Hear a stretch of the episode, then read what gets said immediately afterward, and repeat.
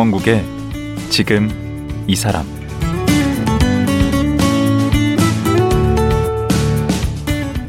안녕하세요. 강원국입니다. 세월이 흐르면서 가족의 형태가 다양해지고 있습니다. 결혼이나 혼인신고하지 않고 동거하는 커플, 또 여러 부부들이 집안일, 양육 등을 공동으로 나눠하며 가족을 이루는 공동체 가족, 그리고 필요에 따라 일시적으로 가족을 이루는 간헐적 가족, 혹은 입양을 통해 가족을 만들어가는 분들 아주 다양한데요. 책을 만들고 글을 쓰는 백지선 씨는 결혼은 하지 않았지만 아이들이 좋아서 두 아이를 키우고 있습니다. 오늘 설날 두 아이를 입양해 키우면서 누구보다 행복하다는 백지선 씨를 만나 가족의 의미를 되새겨 보겠습니다.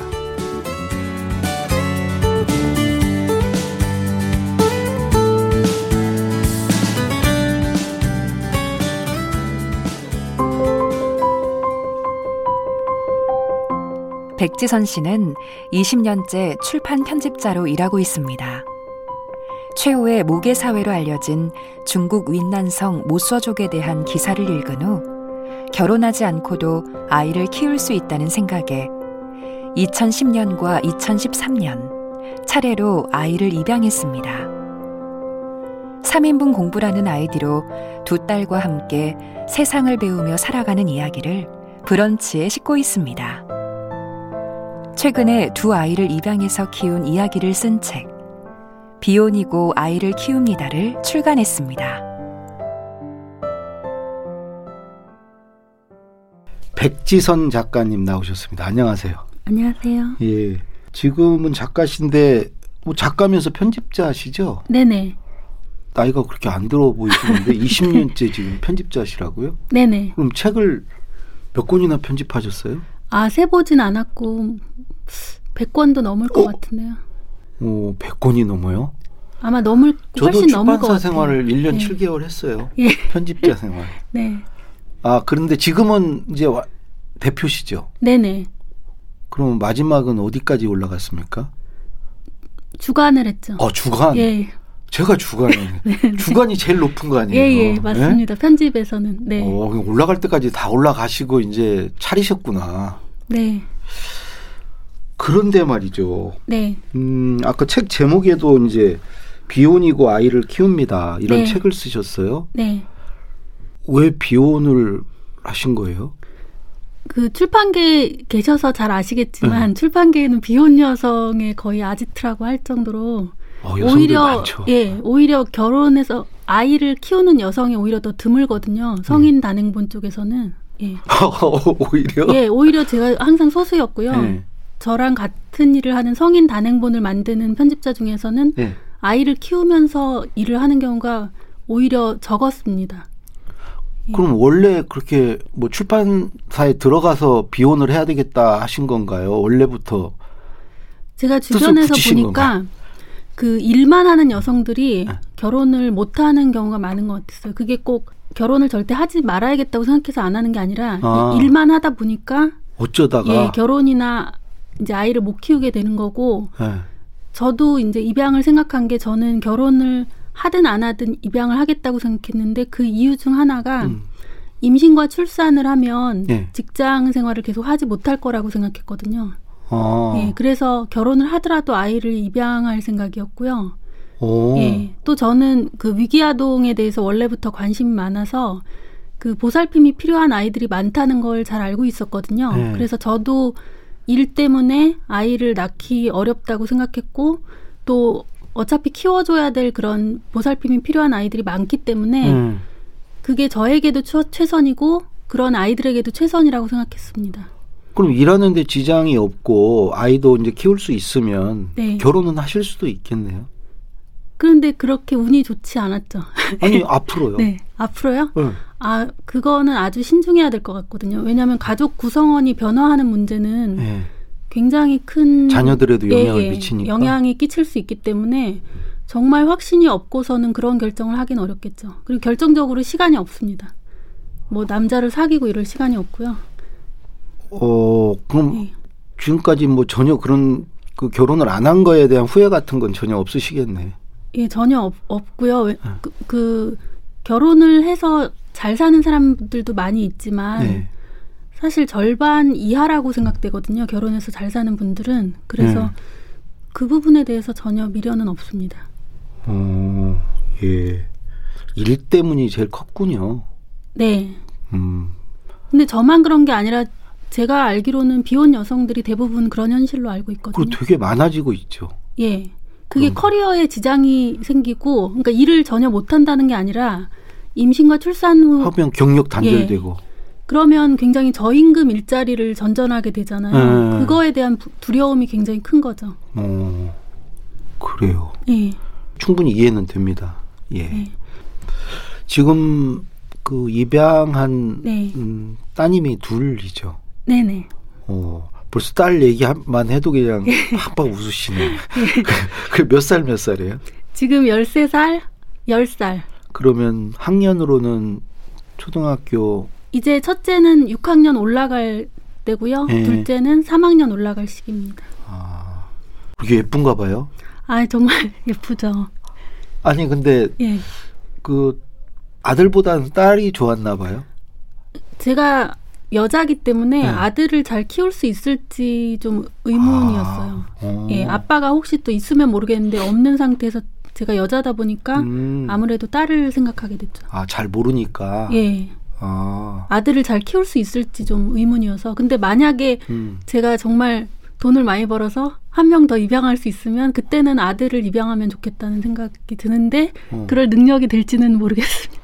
오. 오. 딸 둘은 담, 감당할 수 있는 만큼 버시나 보죠? 어차피 저 제가 먹고 살래도 돈이 많이 필요하기 때문에 예. 제가 먹고 살기 위해서 열심히 일하다 보면 당연히 딸들도 제가 무슨 막 엄청난 사교육을 시키고 이런 게 아니기 때문에 충분히 뭐 먹고 사는 건 가능하다고 생각했고요. 제가 그리고 좀 고속 승진을 했어요. 좀 메이저 출판사에서 일하고 고속 승진을 했기 때문에 네. 사실 급여가 그렇게 낮은 편은 아니었습니다. 음, 아니, 딱 이렇게 네. 프로라고 딱 써 있는 것 같아요. 아주 똑부러지게 일을 잘하셨을 것 같아요. 뭐 지금도 뭐 그러겠지만. 네. 오늘 이제 설인데, 예. 저 따님들한 세배 받으셨겠네, 아침에. 시켜야 하는 거죠. 예. 아직 시키다. 막 예, 초등학생들이니까 이게 아, 뭐 그래요? 세배를 자발적으로 알아서 나네요. 아, 돈 때문에 할 텐데, 세뱃돈. 그쵸 돈을 준다면 당연히 자발적으로 하고 네. 이게 그런 거를 세배라는 거를 설날에 해야 된다는 걸 이제 얘기를 하면은 음. 잘 하는 거죠. 6학년이면 알아서 해야지. 근데 이 아이들을 네. 입양하게 된 계기가 있었다고 하던데. 중국 모서족에 대한 기사를 읽고 막연하게 이제 모계 사회에 대한 꿈을 꾸게 됐는데요. 그 아, 중- 모서족이 예. 그 아마존에스 같은데요? 그러니까 중국의 모서족은 네. 그 자유연애를 하거든요. 네. 그래서 아버지를 모르죠. 자유연애를 하다 보면. 그렇겠네. 예, 아버지를 모르고 이제 어머니가 키우는데 그 할머니가 가모장이 돼요. 그래서 할머니가 가장인 가부장이 아니고 가모장. 예, 가모장. 음. 할머니가 가장인 그런 대가족에서 음. 그 딸들과 아들들 그리고 딸들의 자녀들을 다 같이 키우면서 공동 양육을 하는 그런 시스템이죠. 어. 예. 근데 그거를 얘기를 듣고 네. 왜 그러면 아 나도 가모장이 돼야 되겠다.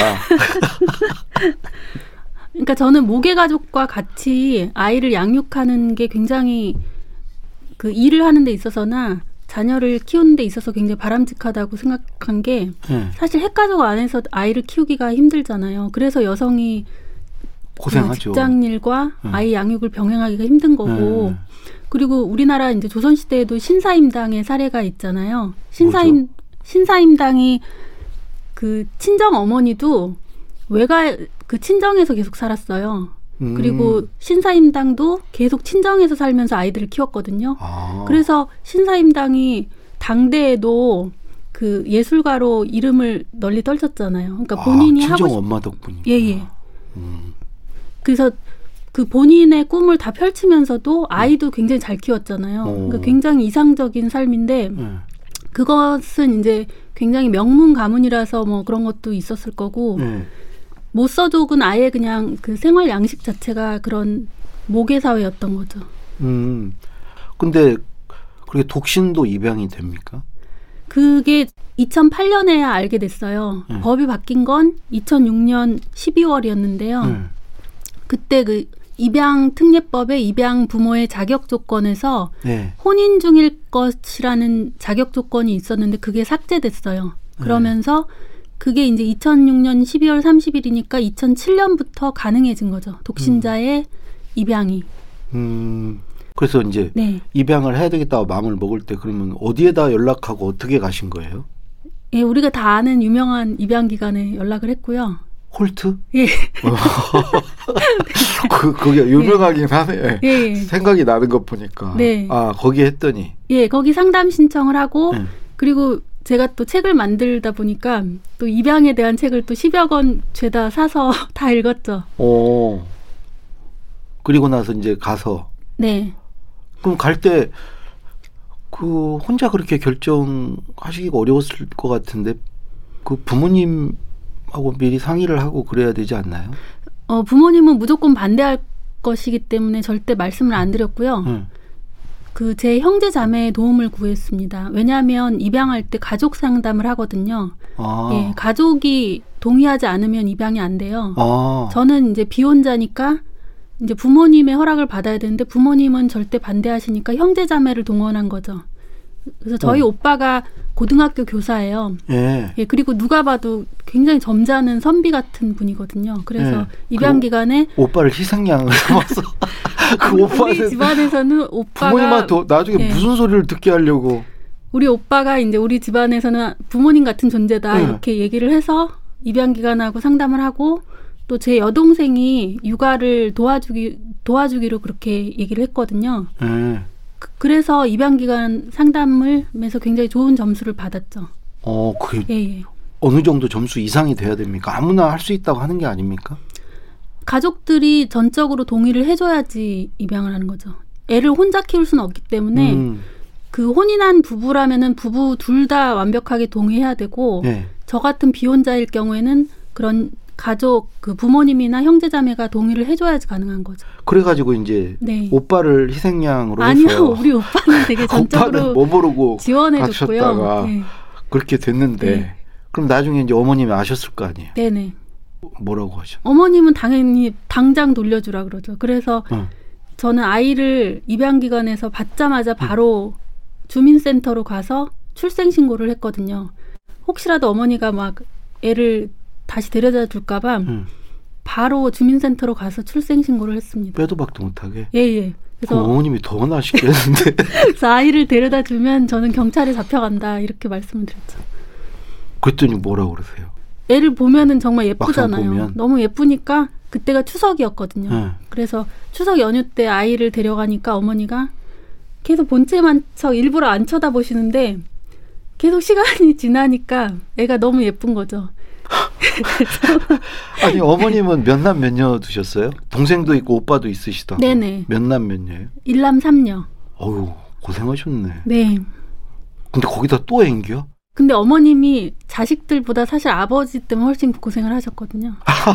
그래서 결혼들 하기로 아, 그러신 그래서 거예요? 저는 그 자식들이 다 성장한 이후에 어머니랑 거의 교류가 없었거든요. 근데 저희 아이들을 입양하면서 어머님을 매일 보고 매일 같이 생활을 하게 됐잖아요. 그렇죠. 그리고 저희 형제 자매들도 뭐 주말마다 시간 될 때마다 같이 모이게 됐어요. 어. 그래서 저희 가족이 다시 뭉치게 되는 계기가 됐죠. 아니 그 네. 아이를 아예 어머니한테 맡겨뒀어요?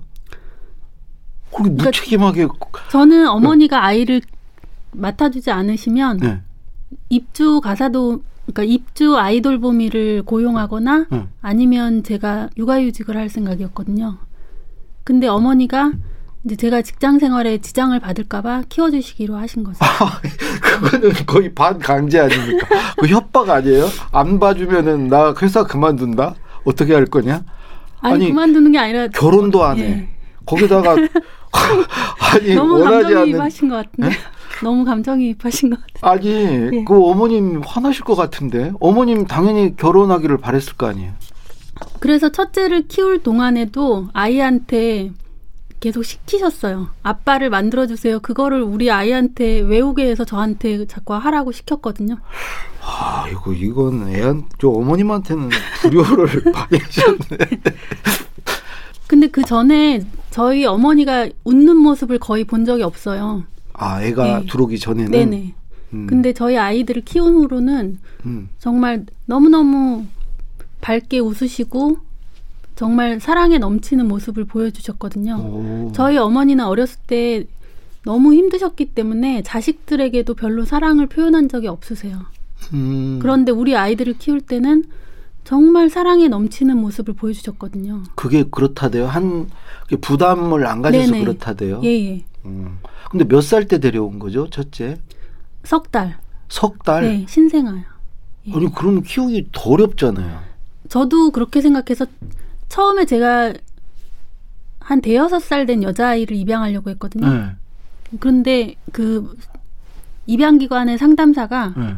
그 대여섯 살 된 아이는 서로 적응하는데 오히려 너무나 많은 시간과 노력이 필요하다고 아, 제가 직장 여성이기 때문에 오히려 신생아를 키우는 게 훨씬 더 수월하다고 얘기를 하, 하시더라고요. 아, 또 그런 면이 네네. 있겠구나. 아이가 한 대여섯 오, 한 6개월 정도의 낯가림이 생기거든요. 예. 그 낯가림 전에 아이를 키우면은 음, 서로 너무 수월한 거예요. 어. 그래가지고 네. 첫째를 이렇게 3개월 때 데려왔는데 네. 그 둘째는 그러면 텀이 어떻게 되는 거예요? 세 살 차이요. 세 살 차이. 그럼 첫째는 그때 한 세 살 된 건가요? 네 살. 네 살. 예, 우- 한국 나이로 네 살 때. 예. 그 간신히 이렇게 키워 놓으니까 네. 또 둘째를 데려왔어요. 아니, 그때 어머님은 또 뭐라고 그러셨어요? 어머님이 이제 몇 달 동안 저희 집에 안 오셨죠. 아, 인연을 끊자. 아니, 무슨, 아니, 무슨 마음으로 그러신 거예요? 아, 저는 둘째를 그렇게 원래 계획이 있었어요? 처음부터 그런 생각이. 있었고요. 저희 아이한테 자매가 필요하다고 생각했거든요. 음. 예. 그럼 서로 서로 힘이 돼줄 수 있잖아요. 아무래도 또 제가 죽은 다음에 서로 의지할 사람이 필요하고 음, 또 아무래도 세상에 어떤 편견에 노출될 수도 있는데 같은 처지의 아이들이 서로 의지할 수 있으면 그게 인생에서 굉장히 큰 힘이 될 거라고 생각했거든요. 이건 예. 공개 입양이죠? 예, 둘 다 공개 입양입니다. 음, 나중에 이제 좀 네. 크면은 다 얘기를 해줄 거죠. 아니요, 지금도 다 알고요. 아, 지금도 알아요? 예, 첫째는 네 살 때 둘째를 입양할 때 제가 네. 입양 기간에 계속 데리고 다녔어요. 그래서 둘째가 입양되는 과정을 다 봤어요. 첫째는. 어, 어. 예, 그리고 우리 집에서는 항상 입양에 대해서 자연스럽게 얘기해서 예. 아이들이 그냥 자연스럽게 어려서부터 알고 있었고요. 그리고 입양에 대해서 좋은 그림책이나 동화책이 많거든요. 예. 그래서 아이들이 학교 가기 전에 그 좋은 그림책들을 읽어주면서 자세하게 또 설명을 해줬습니다. 아, 역시 출판사. 그 입양 전문가들이 네. 다 하나같이 얘기하는 게 공개 입양을 하라고 하거든요. 아, 그건 왜 그러죠? 공개 입양 장단점이 뭐가 있는 거죠? 이게 비밀이라는 게 평생 유지될 수가 없고 아. 무슨 친척이라도 뭐라고 한마디 하, 하면 아이가 알 수밖에 없거든요. 네. 그리고 뭐 혈액형 같은 부분도 있고 아, 그때 예. 충격을 받을 수 있으니까. 예, 특히 그게 사춘기 때 알게 되면은 정말 큰 충격을 받게 된다고 하더라고요. 근데 이런 건 예. 있잖아요. 이제 나중에 따님이 커서 네. 친부모를 찾으면 어떻게 해요? 그거는 본인이 선택할 문제죠. 그러면은 네. 괜찮겠어요? 근데 저는 혈연에 대한 그런 믿음이 별로 없어서 음. 그게 완전히 다른 삶을 살아온 살아왔는데 나중에 친부모를 만나서 다시 산다는 거는 좀 굉장히 가, 가능성이 희박한 일이라고 생각하거든요. 음. 사실 그런 경우도 별로 없어요. 그러니까 친부모를 찾아도 음. 그냥 어떤 사람인지 알고 한번 이례적으로 그냥, 예, 만나고 일회적으로 만나고 끝나는 경우가 많고 계속해서 만남이 이루어지는 경우는 많지 않은 걸로 네. 알고 있고요. 예. 예. 그래서 이제 네. 둘째까지 둘았는데 아까 인연이 끊긴 엄마하고는 지금 어떻게 된 연이 끊긴 아, 저희 예. 어머님이요. 예. 그게 몇 달 동안 저희 집에 안 오셨는데 네. 이제 몇 달이 지나시면서 좀 마음이 풀리셨어요. 그리고 음. 또 어머님도 애들이 얼마나 보고 싶으셨겠어요. 첫째한 첫째를 너무나 사랑하셨거든요. 음. 그러니까 어머님도 아마 애를 보고 싶으셨을 거고 음. 그러면서 이제 몇 달 후에 어머니가 마음이 풀리셨죠. 어, 다행이네. 그러면 지금은 어떤 어떤가 할머니랑 같이 사나요? 애들이? 지금 어머니는 그 작년에 아버님 돌아가시고 그 후에 이제 장 그 한 달 전에 어머님이 인공관절 수술을 하셨어요. 예. 그래서 지금은 여동생 집에서 재활 치료를 받고 계시거든요. 예. 예. 그래서 주말에 시간이 되면은 되도록 찾아가서 같이 고스톱 치고 어. 윷놀이하고 예 그러면서 시간을 아버님 어머님 관계 나쁜 것도 다 정리가 되고 이제 아니, 저절로 이렇게 행복할 일만 해피엔딩. 쪽으로 막 가는 것 같네요.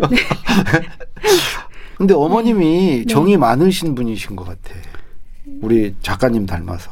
그러니까 마음이 따뜻한 네. 분이니까 네. 결국에는 다 받아들이신 거죠. 예. 그리고 저, 정말 편견이 많으셨거든요. 혈연에 대한 편견 그리고 정상 가족 에 대한 편견 그런 게 굉장히 많으시고 사실 지금도 가치관은 그대로예요. 모든 편견을 다 갖고 계시지만 그렇지만 우리 아이들은 사랑하시는 거죠. 음, 음, 음. 근데 아이들 네. 입장에서 이런 건 생각해 볼 수 있지 않나요? 그러니까 아빠가 없잖아. 대신에 아버, 아빠가 없는 대신에 저희 오빠, 외삼촌이 애들을 잘 챙겨주고 또 그 애들 이모부가 또 애들을 굉장히 챙겨줬어요. 그러니까 어떤 아이를 잘 케어해주는 그런 남성 모델이 있었던 거죠. 그러니까 아빠가 없어도 그렇게 아이를 잘 돌봐주는 남성들이 있기 어, 때문에 양육 공동체가 형성이 네 맞습니다. 되겠네. 제가 추구했던 게 그거고요. 어. 예. 그러니까, 그러니까, 오빠는 예. 계속 등장하네요. 희생양으로 거기 생량이 아니고 출석했다가 키우는 것까지 계속. 저희 그 오빠랑 그 아이들 이제 외숙모죠. 저희 새언니가 그 애들 옷이 애 옷이랑 책을 다 챙겨줘가지고 네. 정말 경제적으로 큰 도움이 됐습니다. 그리고 오빠가 뭔 잘못이 있냐고요. 아니요, 오빠도 되게 기쁘게 도와준. 거고요. 저희 오빠도 그게 다 행복이죠. 정말- 뭐 예, 기쁨이죠. 그렇습니다. 네, 맞습니다. 그죠? 근데 그 같이 살면 이렇게 네네. 닮아간다고 그러는데 네, 따님들 보면 엄마 많이 닮았죠. 네, 그러니까 좋게 얘기하면 약간 쿨한 성격 이런 게 좀 닮은 것 같고. 그건 당연히 네. 그럴 것 같아. 닮을 것 같아. 그 애들이 굉장히 의욕이 넘치거든요. 요즘에 좀 무기력하고 의욕이 없는 아이들도 많다고 하는데 네. 저희 아이들은 그런 걸 거의 본 적이 없어요. 항상 에너지가 넘치고 음. 막 아침부터 막 오늘은 뭘 할까 막 오, 눈이 반짝반짝하고 오. 그 나름대로 그 음. 저기 육아를 잘하실 것 같은데 본인의 어떤 육아법 네. 같은 게 있습니까? 그, 어 어떤 냅두는 육아법이라고. 방치. 예, 예, 냅두는 거고 이제 네. 좀 그거를 그럴듯하게 표현하면은 네. 저는 호연지기 교육법이라고 생각하거든요. 어, 그럴듯하네. 사람들이 아이들이 굉장히 연약할 거라고 생각하는데 저는 그렇게 생각하지 않거든요. 아이들은 굉장히 강인한 존재고 늘 성장하는 존재고 음. 그래서 저는 아이들이 강하다는 걸 믿고 음. 뭐든지 다 극복할 수 있다고 생각하고 스스로 할 수 있는 게 많다는 걸 자꾸 알려주고 어, 가르쳐주고 그렇게 했거든요. 어, 만약에 아빠가 없다는 것 때문에 딴 애들이 편견을 가지면 응, 그런 사람을 만나면 응. 그까이 거 그냥 신경 쓰지 마. 편견을 갖는 사람이 문제고 너는 그런 걸 전혀 신경 쓸 필요 없다. 이런 음. 식으로 가르치거든요. 아이들은 엄마를 어떻게 평가합니까? 어, 엄마를 뭐 계속 놀려먹고 장난치고 아 친구 같은 엄마입니까? 예, 예. 친구 같은데 음. 어떤 안전에 대한 부분이라든지 음. 좀 기본적인 원칙에 대한 음. 거에서는 타협이 없죠. 음, 예. 그런 규제를 강력하게 하시는구나. 예, 예를 들어서 뭐 어. 스마트폰 사용 시간을 음. 제한한다든지 음. 이런 부분은 강력하게 하죠. 음. 그 부분은 사실 아이들의 의지로 통제할 수 있는 부분이 아니기 때문에 어, 네.